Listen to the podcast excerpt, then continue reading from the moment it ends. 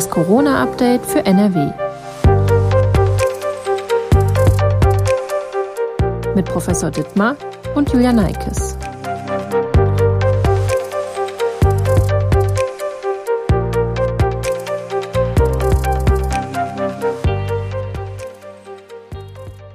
Hallo und herzlich willkommen zu einer neuen Folge von Das Corona-Update für NRW. Heute ist Mittwoch, der 9. Juni. Ich bin Julia Neikes und arbeite in der Videoabteilung der Funke Mediengruppe in Essen. Professor Ulf Dittmar, Leiter der Virologie am Uniklinikum in Essen, ist mein Gesprächspartner und beantwortet aktuelle Fragen rund um die Corona-Pandemie. Hallo, Herr Professor Dittmar. Ja, guten Tag.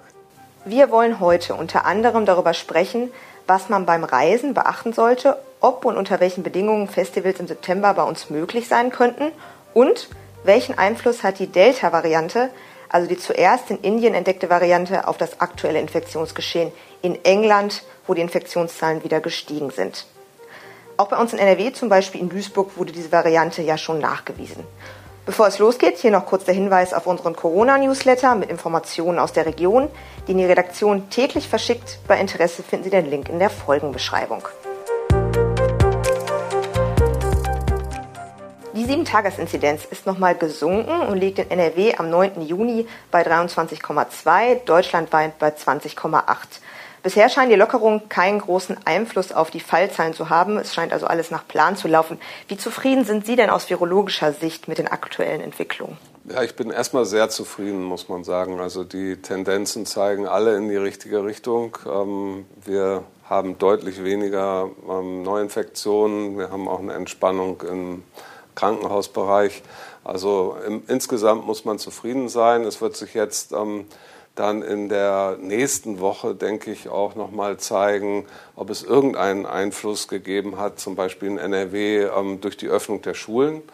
Ähm, das muss man ja immer so ein bisschen ähm, mit Zeitverzug betrachten, weil die ähm, Infektionen, wenn da welche stattgefunden haben, das braucht natürlich eine gewisse Zeit.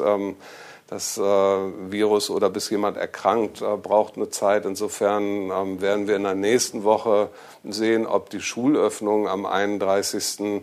Mai überhaupt irgendeine Auswirkung jetzt auf die Inzidenzzahlen gehabt hat. Sie sagten gerade schon, dass das ähm, auch die Situation in den Krankenhäusern, auch hier im Uniklinikum, denke ich mal, äh, besser geworden ist. Das zeigen auch die Zahlen. Nach aktuellen Daten, also Stand 9. Juli, liegen 967 Covid-19-Patienten in NRW im Krankenhaus. Davon müssen 337 auf den Intensivstationen behandelt werden. Vor zwei Wochen waren es noch 2024 Menschen, die mit einer Covid-19-Behandlung im Krankenhaus lagen, also nicht auf den Intensivstationen.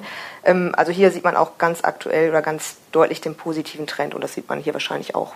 Genau, wir haben gerade in den letzten zehn Tagen nochmal eine ganz klare Entspannung, ähm, was die Lage der Krankenhäuser oder bei uns hier aktuell, ähm, was die Patientenzahlen anbetrifft, gesehen. Sowohl auf den Normalstationen sind die Zahlen nochmal deutlich runtergegangen ähm, und jetzt in den letzten acht Tagen auch sehr deutlich auf der Intensivstation, was natürlich sehr gut ist. Einige Menschen fragen sich sicherlich, ob wir uns im Herbst 2021, also wenn quasi die Erkältungssaison wieder so losgeht, in einer ähnlichen Situation wiederfinden wie im Herbst 2020. Müssen wir im Herbst mit einer vierten Corona-Welle rechnen? Ja, wir haben jetzt einen entscheidenden Unterschied äh, zum Herbst oder Winter 2020, nämlich wir haben die Impfung. Ähm, und das äh, sollte den entscheidenden Unterschied machen.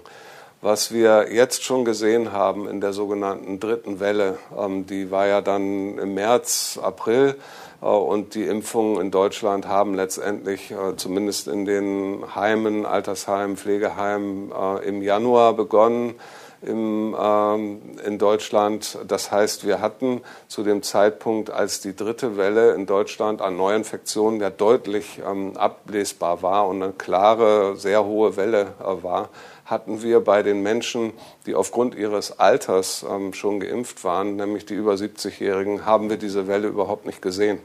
Äh, es gab bei den über 70-Jährigen keine Welle an Neuinfektionen. Ähm, da ist die dritte Welle ausgeblieben. Da sehen wir, was die Impf äh, Impfung bewirken kann. Also sie schützt eben nicht nur das, äh, den Menschen, den einzelnen Menschen vor der Erkrankung, sondern sie kann insgesamt ähm, in ganzen Altersgruppen dazu führen, dass wir kaum noch äh, erhöhte Zahlen von Neuinfektionen finden.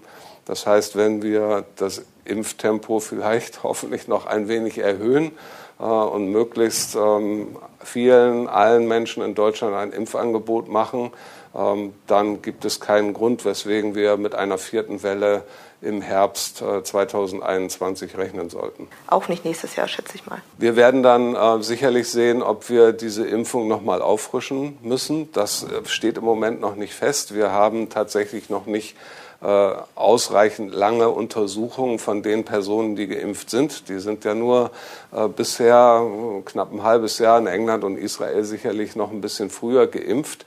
Da müssen wir Verläufe von Immunantworten angucken. Äh, eventuell müssen wir die Impfung noch mal wieder auffrischen. Dann werden wir auch äh, 2022 ähm, keine weiteren Wellen sehen. Rechnen Sie eher damit, dass man die, ähm, sagten ja gerade schon so genau, weiß man es noch nicht, aber dass man die Impfung eher nächstes Jahr nochmal auffrischen müsste oder könnte es sogar schon sein, dass man das dieses Jahr machen muss? Das ist noch schwer zu beantworten. Wir wissen aus der Untersuchung, die wir ja ähm, selber mit unseren Kollegen in Wuhan machen, äh, an den ersten infizierten Menschen weltweit, äh, wissen wir, dass wenn jemand infiziert und genesen ist, dass die Immunantwort neun Monate ähm, sehr gut anhält dann aber doch deutlich schwächer wird ähm, nach neun Monaten. Und wir haben jetzt Menschen danach verfolgt, die sind über ein Jahr genesen. Ähm, da sehen wir doch eine deutliche Abschwächung der Immunantwort. Ähm, nun ist es so, dass bei der Impfung der, ähm, das Niveau der Immunantwort tatsächlich höher beginnt als bei einer ähm, Infektion. Das ist was, was wir eigentlich ganz selten sehen. Das ist, äh, daran sieht man, wie stark und äh, äh, effizient diese RNA-Impfstoffe sind. Das heißt, es könnte länger dauern nach der Impfung, bis langsam die Immunantwort wieder abnimmt. Aber diese Daten brauchen wir noch, die haben wir bisher noch nicht, weil wir diese Menschen noch nicht so lange nachverfolgen konnten. Zumal ja dann auch noch ein anderer Aspekt wäre, was mit den Impfstoffen ist. Momentan ist es ja so, dass theoretisch ganz viele schon geimpft werden könnten, also jeder, der geimpft werden möchte, aber einfach noch gar kein Impfstoff da ist. Das wäre dann auch ein Problem, was vielleicht im Herbst auch nochmal auf uns zukommen würde, wenn man nochmal impfen müsste. Gut, ganz klar, wir brauchen mehr Impfstoff. Ähm, wir sehen jetzt eben, dass wir auch Neuinfektionen hervorragend verhindern können mit diesen Impfungen. Ähm, deswegen brauchen wir wirklich so viel Impfstoff wie möglich. Ähm, damit wir insgesamt dieses Problem, die gesamte Pandemie für Deutschland zumindest erstmal beenden können. Ich meine mich zu erinnern, ich bin mir mal nicht mehr ganz sicher, korrigieren Sie mich, dass irgendwann mal auch die Rede davon war, dass die Immunantwort schon nach sechs Monaten auch leicht zurückgeht. Ist das falsch im Kopf, oder? Ja, es gab einige Publikationen, die das behauptet haben. Ähm, wir haben das, wie gesagt, an den relativ vielen Menschen, die wir in Wuhan untersucht haben, nicht gefunden. Da war das bis neun Monate relativ stabil. Ähm, nachdem unsere Arbeit ähm, dann publiziert wurde, haben das andere bestätigt. Ich glaube, diese sechs Monate, die jetzt für Genesene von der STIKO angenommen worden sind, sind absichtlich eben auch nochmal so ein Sicherheitspuffer. Ähm, insgesamt wird eher davon ausgegangen, dass die Immunantwort für neun Monate relativ stabil ist. Aufgrund der guten Entwicklung stehen die Zeichen weiter auf Lockerungen. Es wird zum Beispiel auch wieder darüber gesprochen, Fußballspiele vor Fans stattfinden zu lassen. In Belgien darf im Spätsommer sogar das Festival Tomorrowland mit täglich 75.000 Gästen stattfinden. Bekannterweise kommen diese auch aus der ganzen Welt unter welchen Bedingungen das dann genau stattfinden wird, ist jetzt noch nicht klar. Dennoch die Frage, halten Sie ein Festival mit vielen tausend Menschen im September auch bei uns für realistisch oder ist das zu früh? Das wirkt jetzt doch sehr viel, sehr viele Menschen auf einen Haufen. Gut, wir, wir wissen Folgendes von diesem Virus. Übertragungen im Freien sind selten, aber nicht ausgeschlossen das Risiko, ähm, sich im Freien zu infizieren ähm, unter freiem Himmel, ist äh, deutlich reduziert im Vergleich zu Innenräumen. Ähm, wahrscheinlich auch besonders bei den jetzigen Virusvarianten, die wir haben, ähm, zum Beispiel der Alpha-Variante eben der englischen, ähm, die auch häufig über Aerosole übertragen wird. Ähm, und das spielt natürlich in Innenräumen eine große Rolle und spielt ähm, im Freien eigentlich kaum eine Rolle. Wenn man jetzt aber im Freien Menschen auf einen sehr engen Raum zusammenbringt, äh, ähm, also sehr eng aneinander stehend, ähm, dann sind Infektionen absolut nicht ausgeschlossen. Sicherlich sind sie dann auch im Winter deutlich häufiger noch als im Sommer Wenn wir also bei einem solchen Festival hervorragende Temperaturen, Sonneneinstrahlung, ähm, alles hätten, ist das Risiko relativ gering. Ähm, aber das können wir bei einer Planung von einem Festival natürlich nicht vorhersehen. Ähm, es könnte auch genauso gut die ganze Zeit bewölkt sein und relativ niedrige Luftfeuchtigkeit. Ähm, dann hat das Virus äh, durchaus die Möglichkeit, sich besser auszubreiten. Ähm, also gefahrlos ist äh, ein so großes Festival nicht. Ich kenne ja nicht die Hygienemaßnahmen, wenn nur Geimpfte teilnehmen dürften oder Geimpfte und Getestete dann ist die Sicherheit unter freiem Himmel doch relativ groß.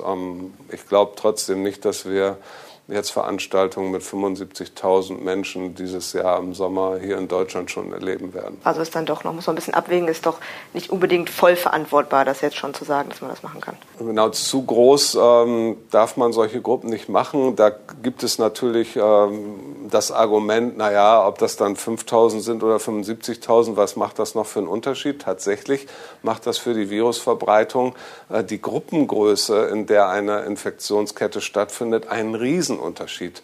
Äh, da gibt es gute statistische ähm, Nachweise drüber ähm, und Berechnungen. Insofern war das auch ähm, wichtig, ob man jetzt die Klasse in voller Stärke hat oder nur in halber Stärke. Das macht für eine Virusverbreitung einen riesigen Unterschied.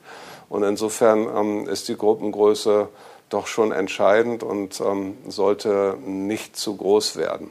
Das heißt, ähm, die Grundbedingung für ein äh, großes Festival wäre einmal, dass äh, viele Menschen geimpft sind und dass das nur unter bestimmten Hygienebedingungen stattfinden kann, halt, oder Leute halt getestet sind, äh, wie gesagt, geimpft sind oder genesen sind und ähm, dass es auch tatsächlich dann doch nicht so viele Tausende sind, sondern eingeschränkt. Genau, ich denke, die ähm, Zahl von teilnehmenden Zuschauern müsste noch eingeschränkt sein und ähm, wir brauchen diese Voraussetzungen der 3Gs, ähm, genesen, geimpft oder getestet, ähm, damit eben nicht hochinfektiöse Menschen einfach so auf das Festivalgelände gehen können. Das sind, glaube ich, noch wichtige Voraussetzungen auch für diesen Sommer. Da sollten wir uns in Deutschland auch möglichst noch dran halten. Einmal zur Information für unsere Hörer und Hörerinnen. Laut der aktuell geltenden Corona-Schutzverordnung hier in Nordrhein-Westfalen sind ab dem 1. September Musikfestivals mit maximal 1000 Besuchern mit Test- und Hygienekonzept bei einer 7-Tages-Inzidenz von unter 35 möglich. Aber auch das kann sich natürlich noch ändern. Das steht natürlich letztendlich noch nicht fest, ob da was passiert. Ähm, realistischer sind da wahrscheinlich schon eher Fußballspiele, schätze ich mal vor Fans? Ja, Fußballspiele da im Stadion ist das natürlich noch einfacher als bei einem Festival auf einer großen Wiese irgendwie ähm, auch klare Abstandsregeln in einem Stadion einzuhalten. Man kann ja Sitzplätze zwischendurch frei halten, ähm, sodass äh, nur Menschen, die auch sowieso in einem Haushalt zusammenleben oder ähm, äh, Kontakt haben, nebeneinander sitzen da sehe ich eigentlich prinzipiell kein Problem. Also ich würde dann, wenn ein Fußballspiel in der Arena auf Schalke stattfindet, eben das Dach aufmachen und ähm, Arenen nicht schließen. Ähm, aber dann ist das, glaube ich, jetzt im Sommer ähm, etwas, was durchaus möglich sein sollte. Nicht mit Vollbelegung der Stadien, ganz klar, ähm, aber mit einer Teilbelegung. Bald beginnen hier in Nordrhein-Westfalen ja auch die Sommerferien, nämlich am 5. Juli. Wer Urlaub im Ausland machen möchte, muss bei der Einreise ein paar Dinge beachten, die in der Corona-Einreiseverordnung stehen. Je nachdem, wo man hin möchte, ob es sich dabei zum Beispiel um ein Risikogebiet oder um ein Virusvariantengebiet handelt, gelten da unterschiedliche Einreisebestimmungen mit Quarantäne und Testpflicht, wenn es dann wieder zurück nach Deutschland geht. Darauf sollte man bei der Urlaubsplanung auf jeden Fall achten. Äh, grundsätzlich die Frage, halten Sie Fliegen in der aktuellen Pandemiephase beziehungsweise zum Beginn der Sommerferien in wenigen Wochen für verantwortbar oder besteht da nach wie vor noch ein zu hohes Risiko, wenn man sich mit dem Flugzeug auf dem Weg in den Urlaub macht? Ja, ich glaube, im Flugzeug besteht jetzt kein größeres Risiko, als wenn man mit der Bahn fährt oder im Bus fährt. Ähm, tatsächlich ist es so, dass viele Fluggesellschaften ja ein negatives PCR-Ergebnis ähm, oder die Impfung fordern. Ähm, da das nicht gefordert wird, wenn man mit der Bahn fährt, ist der, die Sicherheit im Flugzeug selber eigentlich jetzt noch höher. Ähm, es ist auch so, dass zumindest die Fluggesellschaften angeben, dass ihre Art der Klimatisierung in der äh, Flugzeugkabine sicherer ist, ähm, weil die Luft immer von unten zugeführt wird und nach oben abgesaugt wird. Ähm, das ist äh, natürlich gut, wenn es um Aerosole geht, äh, wenn die nach oben verschwinden. Tatsächlich kann man hier davon ausgehen, dass es ein relativ großen Sicherheitspuffer jetzt gibt beim Fliegen selber. Ähm, das sehe ich jetzt äh, in den Zeiten von niedrigeren Inzidenzzahlen und konsequenten Regeln, nach denen man ein Flugzeug betreten darf oder auch nicht, ähm, als relativ risikolos an. Es ist allerdings nicht so, muss man ganz klar sagen. Ähm, auch vor Monaten haben die Fluggesellschaften schon behauptet, es hätte keine Infektionen in Flugzeugen gegeben. Das stimmt nicht. Äh, wir wissen inzwischen, dass es Infektionen in Flugzeugen gegeben hat ähm, aber nur sehr wenige. Wahrscheinlich ist dann eher auch ein Problem, wenn man am Flughafen steht und eincheckt etc. mit mehreren Leuten, gerade jetzt, wenn äh, viele sich auf den Weg machen, schätze ich mal. Genau, es ist ähm, eigentlich äh, teilweise die Anreise oder dann eventuell sogar am Urlaubsort selber das Problem. Wir haben Bilder gesehen vom Flughafen in Mallorca, äh, der dicht bepackt war in einer Halle. Da spielen Aerosole natürlich eine ganz andere Rolle noch als in einem Flugzeug. Da bin ich fest von überzeugt. Ähm, da könnte es auch zu so hohen Aerosolkonzentrationen kommen in so einer Abflughalle, dass selbst durch Mund-Nasenschutz oder am Mund-Nasenschutz vorbei ist zu Infektionen kommt. Also hier spielen eher die Dinge vorher und nachher, nach dem eigentlichen Fliegen, eine Rolle. Und natürlich ist es auch, das gilt auch für natürlich internationale Festivals, über die wir eben gesprochen haben, ähm, es ist eigentlich noch nicht optimal zur jetzigen Zeit, wenn Menschen aus ganz vielen verschiedenen Ländern und Nationen mit verschiedenen Virusvarianten eventuell jetzt alle im Sommer an einem engen Fleck zusammenkommen. Ähm, hier kann es dann doch einen großen Austausch von verschiedenen Virusvarianten, die dann wieder zurücktransportiert werden in ihre Heimatländer, ähm, kommen. Würden Sie denn sagen, man sollte dann doch darauf verzichten zu fliegen oder ist das okay? Ist schwierig einzuschätzen wahrscheinlich. Ne? Wie gesagt, das hängt ähm, so ein bisschen von den Bedingungen ähm, vor Ort, äh, dann am Flughafen, beim Abflug, ähm, bei der Ankunft am Flughafen ab und den Bedingungen vor Ort, wo man letztendlich hinfliegt. Ähm, wenn man da dann mit vielen Menschen aus allen Herren Ländern eine Riesenparty feiert, ist das sicherlich für diesen Sommer noch keine gute Idee. Ähm, und da ist nicht das Fliegen selber von A nach B das eigentliche Problem. Und wahrscheinlich ein gut organisierter Flughafen auch nicht, der darauf achtet, dass Genau, wenn der Flughafen gut organisiert ist, ähm, sollte es auch an einem Flughafen eigentlich wenig Risiko geben. Ähm, Sie haben ja quasi schon gerade was dazu gesagt, weil zu meiner nächsten Frage, ich stelle die dennoch nochmal, was sollten wir denn auf jeden Fall bei der Reiseplanung beachten, auch vor Ort? Also wo gibt es vielleicht aus virologischer Sicht noch Risiken? Ja, also man sollte eben darauf achten, was für Bedingungen finde ich vor Ort, wo ich hinreise, ähm, vor. Also da sollte man sich jetzt in diesem Sommer unbedingt informieren und nicht einfach äh, last minute, äh, ach, ich fliege in irgendeine Stadt, die ich vorher noch nie gehört habe, in irgendein Hotel, was ich vorher noch nie gesehen habe. Ähm, das sollte man sich im Internet schon mal angucken. Man sollte gucken, gibt es vor Ort Hygienekonzepte? Wie ist der Flughafen organisiert, wo ich hinfliegen möchte? Und äh, was für Regeln, Corona-Regeln gibt es überhaupt in dem Land, äh, in das ich fliege? Ähm, kann ich am Ende da in Quarantänemaßnahmen stranden ähm, oder ist die medizinische Versorgung, falls ich mich infizieren sollte, schlecht? Äh, und ich habe ein gesundheitliches Risiko. Ähm, das sind alles noch Sachen, die wir diesen Sommer beachten müssen, gerade bei Fernreisen.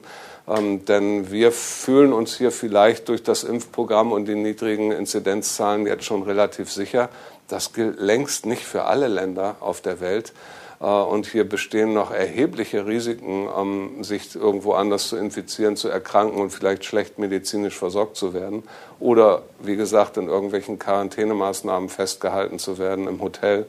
Äh, hier gilt es, sich wirklich vor Fernreisen sehr gut zu informieren. Sie sagten ja gerade schon, wir müssen auch auf andere Länder schauen. Kommen wir mal zu England. In England könnten die Corona-Maßnahmen am 21. Juni komplett wegfallen, wenn es das Infektionsgeschehen dort zulässt. Jetzt wird allerdings darüber diskutiert, die Lockerung nochmal zu verschieben oder sogar wieder zu verschärfen, teilweise zumindest. Der Grund, die Delta-Variante, also die zuerst in Indien aufgetretene Coronavirus-Variante, sorgt anscheinend für steigende Fallzahlen in England. Auch wenn die Infektionszahlen aktuell noch niedrig sind, die 7-Tages-Inzidenz liegt in England bei 44,2, das ist der Stand vom 8.6., das sind die aktuellen Zahlen, also immer noch nicht wirklich hoch. Sie lag allerdings auch schon mal bei um die 20.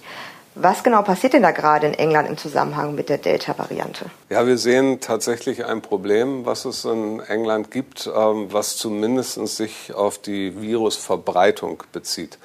Ähm, tatsächlich äh, gibt es noch kein Problem und es ist wichtig, das auseinanderzuhalten. Ähm, letztendlich ist äh, Covid-19 ja ein medizinisches Problem. Es geht um die Patienten, die schwer erkrankt sind und im Krankenhaus betreut werden müssen, äh, auf der Intensivstation. Es geht natürlich auch um Menschen, die Langzeitfolgen haben von einem milden Verlauf. Also es geht um alles, was Medizin betrifft und ähm, die medizinischen Probleme von Menschen. Ähm, da sehen wir in England tatsächlich eigentlich noch kein Problem. Das, was wir an Steigerungen, an Neuinfektionen, an moderaten Steigerungen gesehen haben, ähm, schlägt sich noch in keinster Weise auf irgendwelche Krankenhauszahlen nieder in England. Ähm, aber wir haben eine leichte Steigerung der Neuinfektionszahlen und das ist auf die Delta-Mutante zurückzuführen. Ähm, und was wir eben sehen, ist, die äh, zirkuliert vor allen Dingen in Menschen, die entweder noch nicht geimpft sind. England hat schon sehr viel geimpft, das heißt, das sind hauptsächlich jüngere Menschen. Ähm, tatsächlich sehen wir auch einige Ausbrüche, zumindest in weiterführenden Schulen in, in, England mit älteren Schulkindern, die noch nicht geimpft sind. Und das ist ein wahrscheinlich äh, sehr englisches äh, Problem und englandspezifisches Problem. Diese ähm, Delta-Variante ist in der Lage, Menschen zu infizieren, die nur einmal geimpft sind. Ähm, und das Impfprogramm in England war ja so aufgebaut, es sind möglichst viele Menschen erst geimpft worden. Ähm, und äh, aller Impfstoff ist zu Anfang für die Erstimpfung verwendet worden und wenig zurückgehalten worden für die Zweitimpfung. Inzwischen haben wir tatsächlich schon fast äh, 40, 50 Prozent in England, die zweitgeimpft sind. Ähm, also die Quote ist eigentlich nicht schlecht, aber die jüngeren Menschen, äh, von denen sind einige äh, erst erst geimpft. Ähm, und diese Delta-Variante ist in der Lage, Menschen, die nur einmal geimpft sind, zu infizieren. Die erkranken nicht schwer, aber sie werden infiziert und sie sind auch scheinbar leider in der Lage, das Virus weiterzugeben. Ähm, sie haben genug Virus, dass sie infektiös sind. Und äh, das ist genau das, was wir sehen. Diese indische Variante breitet sich eben ähm, vor allen Dingen in einmal geimpften oder nicht geimpften aus, also jetzt vor allen Dingen in jüngeren Jahrgängen. Ähm, die landen zum Glück selten im Krankenhaus, aber die Neuinfektionszahlen mit dieser Variante ähm, steigen deshalb wieder.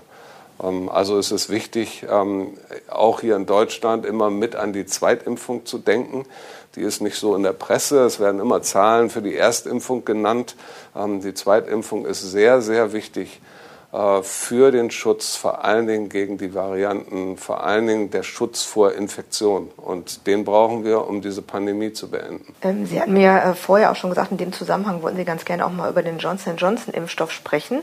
Genau, das ist eben äh, leider an der Stelle ein Problem. Der Johnson Johnson Impfstoff sieht gar keine Zweitimpfung vor. Ähm, da kriegt man eine Impfung und wird dann als vollständig geimpft, äh, bescheinigt und äh, behandelt. Ähm, aber es ist im Prinzip genauso eine Impfung wie die Erstimpfung mit AstraZeneca. Es ist quasi der identische Vektorimpfstoff, unterscheidet sich kaum. Ähm, und es ist wie eine Einmalimpfung mit AstraZeneca. Ähm, und man ist dann gegen die Infektion mit Varianten äh, nicht gut geschützt. Also der Schutz liegt bei maximal 20 bis 30 Prozent. Da gibt es jetzt gute Studien aus England zu. Das bezieht sich auf Einmalimpfung mit AstraZeneca, nicht auf Johnson Johnson, aber man kann das ganz klar übertragen. Ähm, das heißt, man hat mit Johnson Johnson einen guten Schutz individuell vor der Erkrankung, ähm, denn man erkrankt kaum, wenn man sich infiziert, wenn man damit geimpft ist. Man hat aber einen schlechten Schutz vor der Infektion und ist damit weiterhin möglicher Treiber dieser Pandemie. Wenn wir flächendeckend Johnson Johnson in Deutschland einsetzen würden, würden wir diese Pandemie nicht stoppen. Vor allen Dingen ähm, im Hinblick auf die Varianten, die jetzt unterwegs sind. Ähm, deswegen plädiere ich dafür, diesen Impfstoff nur mit sehr viel Augenmaß äh, anzuwenden und ähm, wir brauchen eine Diskussion, ob wir auch eine Zweitimpfung bei diesem Johnson Johnson-Impfstoff machen. Der ist nicht so angelegt. Es gibt keine Studie, die das jetzt irgendwie untersucht. Deswegen ist es für die Impfärzte schwierig, das dann einfach zu tun. Ähm, aber es wäre die Lösung raus aus diesem Problem. Einfach Johnson Johnson geimpfte Menschen mit einem RNA-Impfstoff 2 zu impfen. Wer müsste denn solche Studien anstoßen? Ist das eine Aufgabe der Firma oder würden die das auch wohl machen? Ähm, tatsächlich ist das nicht so klar. Die Firma wird das nicht machen ähm, in der Regel. Die wird jetzt nicht den Impfstoff von einer anderen Firma nehmen und damit eine Studie machen. Das machen die Firmen untereinander so eigentlich nicht. Ähm, bei dem äh, jetzt äh, Impfkombinationen mit AstraZeneca und anderen Impfstoffen, was ja in Deutschland gemacht wird. Ähm, da werden ja ganz viele zweitgeimpft mit RNA. Insofern ist der Sprung jetzt, das auch bei Johnson zu, Johnson zu machen, nicht so groß. Ähm, aber da gibt es eine große Studie von, aus Oxford, von der Universität Oxford. Äh, leider haben wir die Daten immer noch nicht gesehen, obwohl sie für Ende Mai, Anfang Juni angekündigt waren. Ähm, da ist aber, soweit ich weiß, kein Johnson Johnson verwendet worden. Also Universitäten könnten solche Studien machen. Ähm, es ist aber sehr aufwendig, weil man braucht Tausende von Probanden. Es ist sehr teuer. Für sowas muss man erstmal überhaupt eine Finanzierung finden. Ähm, aber vielleicht können wir uns einfach an den Daten orientieren, die aus der äh, Kombination AstraZeneca und ähm, dann BioNTech oder Moderna rauskommen. Diese Schemen sind da gemacht worden. Ich hoffe, die Daten kommen jetzt möglichst bald und können das übernehmen für Johnson Johnson und dann pragmatisch hier ähm, vorgehen. Äh, denn wir brauchen einen besseren Schutz auch vor Infektionen ähm, hier an dieser Stelle. Das heißt, Johnson Johnson ist besser als gar kein Impfschutz, aber ansonsten äh, sehen Sie das sehr kritisch. Also für wen ist der denn dann geeignet? Für Leute, die man nicht gut erreicht wahrscheinlich. Ne? Genau, er ist jetzt natürlich auch viel eingesetzt worden für Menschen, wo es eigentlich nur die Alternative gibt, die lassen sich gar nicht impfen oder man erreicht sie einmal mit diesem Impfstoff. Ähm, da kann ich das vollkommen verstehen. Einmal Impfung ist besser als gar nichts. Bei allen Menschen, die man dann auch ein zweites Mal erreichen könnte für eine Zweitimpfung, sollte man versuchen, jetzt äh, Programme aufzusetzen, dass wir auch hier eine Zweitimpfung hinkriegen. Ähm, und deswegen wäre besonders wichtig, dass äh, nicht Arztpraxen, was ich jetzt häufig gehört habe, ähm, Johnson Johnson jungen, gesunden Menschen anbieten. Ähm, das sind diejenigen mit den meisten Sozialkontakten.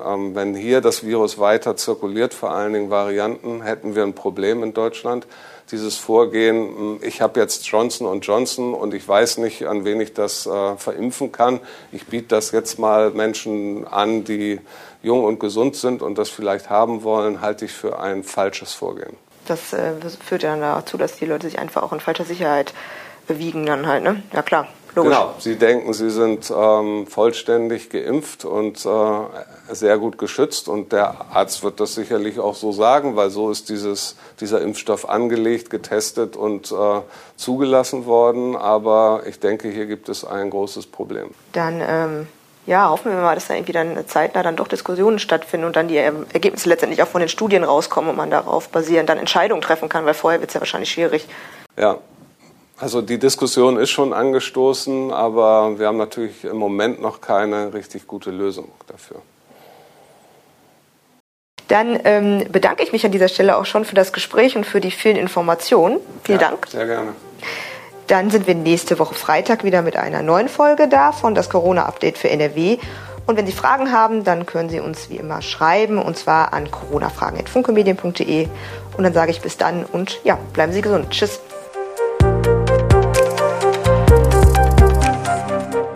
Ein Podcast der WAZ, WP, NRZ und WR.